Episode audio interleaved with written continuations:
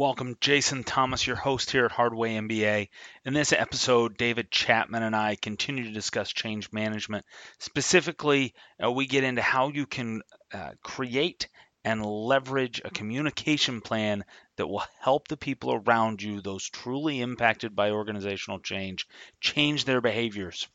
I would love to get some feedback from you guys about how you're enjoying the new format, this shorter, more concise format with a, a series of interviews. Please shoot me a note at jason at hardwaymba.com. Let me know what you think. I'm Jason Thomas. Welcome to the Hardway MBA, where we empower ambitious corporate professionals. That's you, right? With real world business knowledge. We interview business leaders who are gracious enough to share their strategic insights and tactical activities to improve your business and career. If you enjoy these interviews, please spread the word because nothing says thank you as well as a referral to your friends and colleagues. Now let's dive in. Welcome, welcome, folks. Jason Thomas with the Hardway MBA. Uh, super excited to do something a little bit new with you today. We've got uh, a couple episodes on tap with David Chapman. Uh, David and I both work at Perficient, and uh, David runs our change management team. I'm going to let him introduce himself uh, in, in, a moment here, but very excited about the new format. I'd like to get your feedback on it, so know in advance that I'm asking you for uh, for your feedback. Uh, shoot me a note over at jason at hardwaymba.com. David, in a, in a sentence or two, who are you? What do you do? Hey, Jason, and thanks for having me. It's great to be here today. Uh, I run, as you mentioned, our organizational change management group within the company. And when we are thinking about organizational change management, we're thinking about people. Uh, Perficient does a lot of technology uh, and process implementations, and each one of those has a people impact.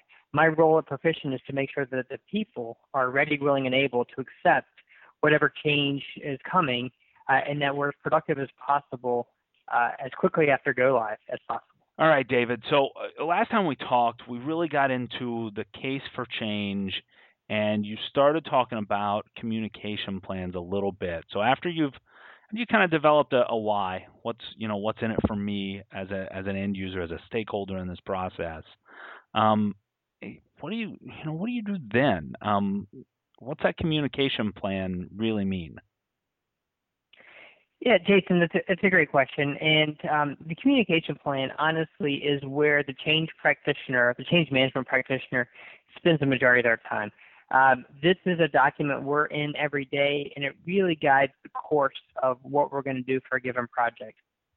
Um, I talked in the in the, the previous segment about the stakeholder assessment, and, and I won't go into the details on that here since I've done it. However, uh, I do want to highlight that being able to segment our audiences, understand who our different audiences are and what their dispositions are around the project and what we need them to be, their level of importance. We give them priorities sometimes. Uh, that feeds the communication plan. Uh, and so we can't do one without the other. Uh, and we have to iterate that stakeholder assessment over the course of the project because people's dispositions do change, uh, and we need to be aware of it. And again, those changing behaviors, changing feelings and thoughts feed directly into the communication plan. So speaking of the communication plan itself, though, uh, the communication plan guides all of our communication activities. Uh, we like to say in change management, if, if you want something to land, you've got to say it seven times over three different channels. Seven so times words, over three different channels. That's right. So, and that may sound like a lot, but you'd be surprised. the old mantra of um, uh, it takes you say things seven times and and seven people three people think they've heard it once.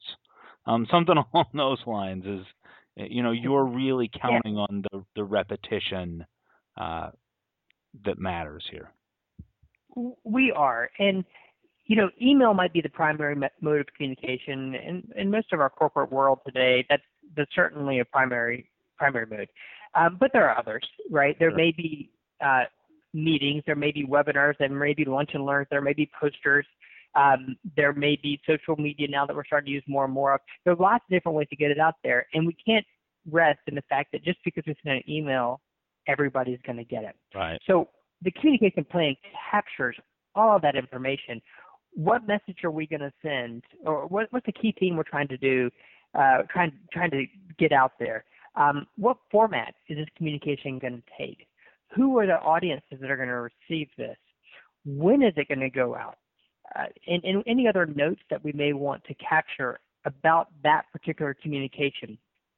And again, this is something that the first week of the project may start out with five lines. Yeah. Uh, and it may grow to to 100 lines or maybe more by the end of the project, depending on the duration and the magnitude and the scope of what we're trying to do. Sure. So definitely a living document that's gonna, uh, you know, you're gonna learn and that's gonna adapt. Talk us through the, um, how the communications may adapt as you go. And and for me, it might be this is a good place to maybe throw in some examples of, you know, you start off a project, and I know every project you start is rosy and looks beautiful.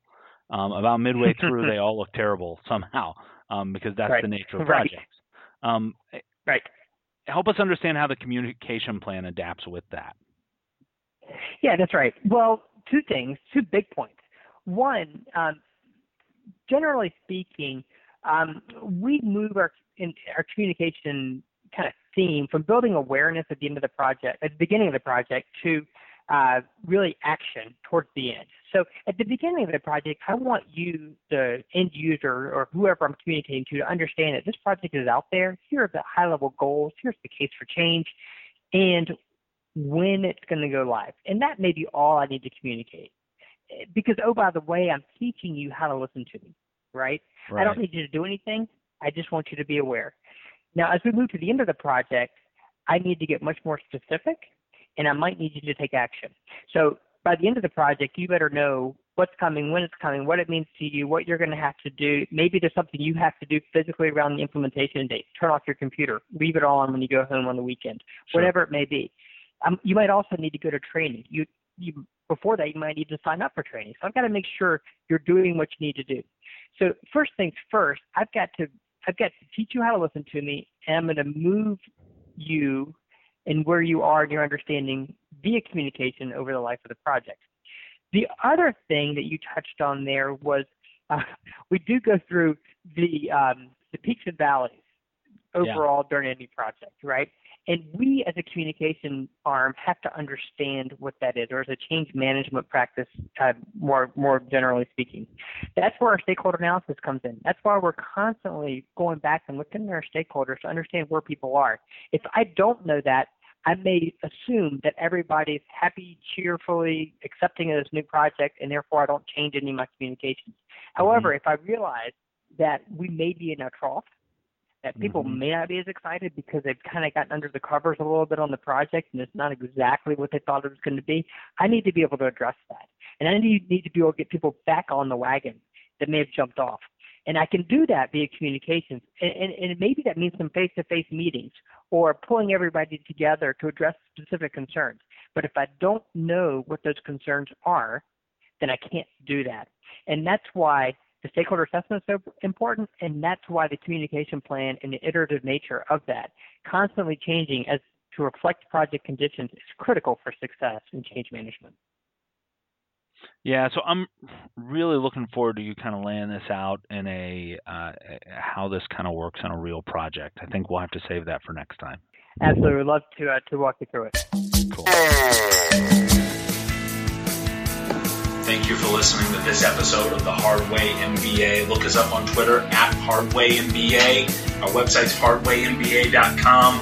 Facebook, LinkedIn, we've got groups everywhere. If you know guests we should be talking to, please make an introduction. Nothing says thank you to me like referring this podcast to your friends. Drop a link to them, let them know they should listen. Thank you so much.